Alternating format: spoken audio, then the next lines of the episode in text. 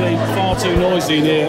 Well, no, I was going to ask you about public transport because I know you're a bike rider, Yeah. and you can get up London Road in six minutes, which Yeah, is slow. as, as fast as my bus just coming down here from Owens Corner down to Costello's. Six minutes. You do uphill on a bike, six minutes. However, what I was going to ask you about is when I jumped on the bus, I went to the driver.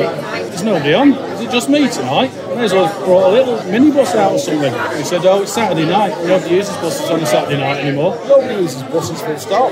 Well, last time I jumped on that same bus, which was probably a couple of months ago now, there were about eight people on it. And at the time I thought, there's nobody. But now, even though we're moving into winter, still autumn really, isn't it? No, there's literally just me and a driver on.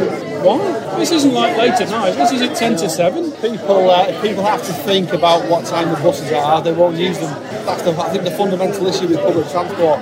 Buses, especially areas where buses are utilised a lot and you have a lot of footfall on the buses, you don't really have to think about when the bus is coming. You just walk to the bus stop knowing it will be there in 10 minutes Yeah, it's and it be will one. be there until midnight. One will turn up. Yeah, Well, one, one will turn up. Well, you're absolutely right, because when you texted me today to say what time we're going out, I had to look at my bus app Yeah. to find out what time it was. Yeah. Now I checked, and the one that I got on was supposedly 6:53 p.m.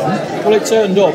That's why I was a bit early tonight. It turned up just gone quarter to seven. Now, if I'd have got there for 6:53 Yeah. when he was supposed to be there, I'd have missed him. I would have been standing around till seven o'clock, thinking, "Where the hell is he?" It's not good, is it? Plus, now I know everybody's got to make some money, and it kind of contradicts what I was saying. There's nobody on the bus, but it cost me two pound forty just to come a mile and a half. Yeah, and it'll be two pounds seventeen to town centre.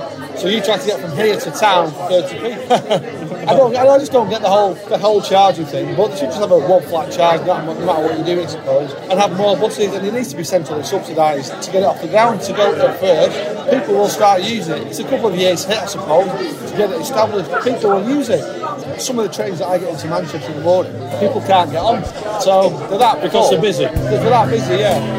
Well, what else if you have to wait for the next one? Yeah.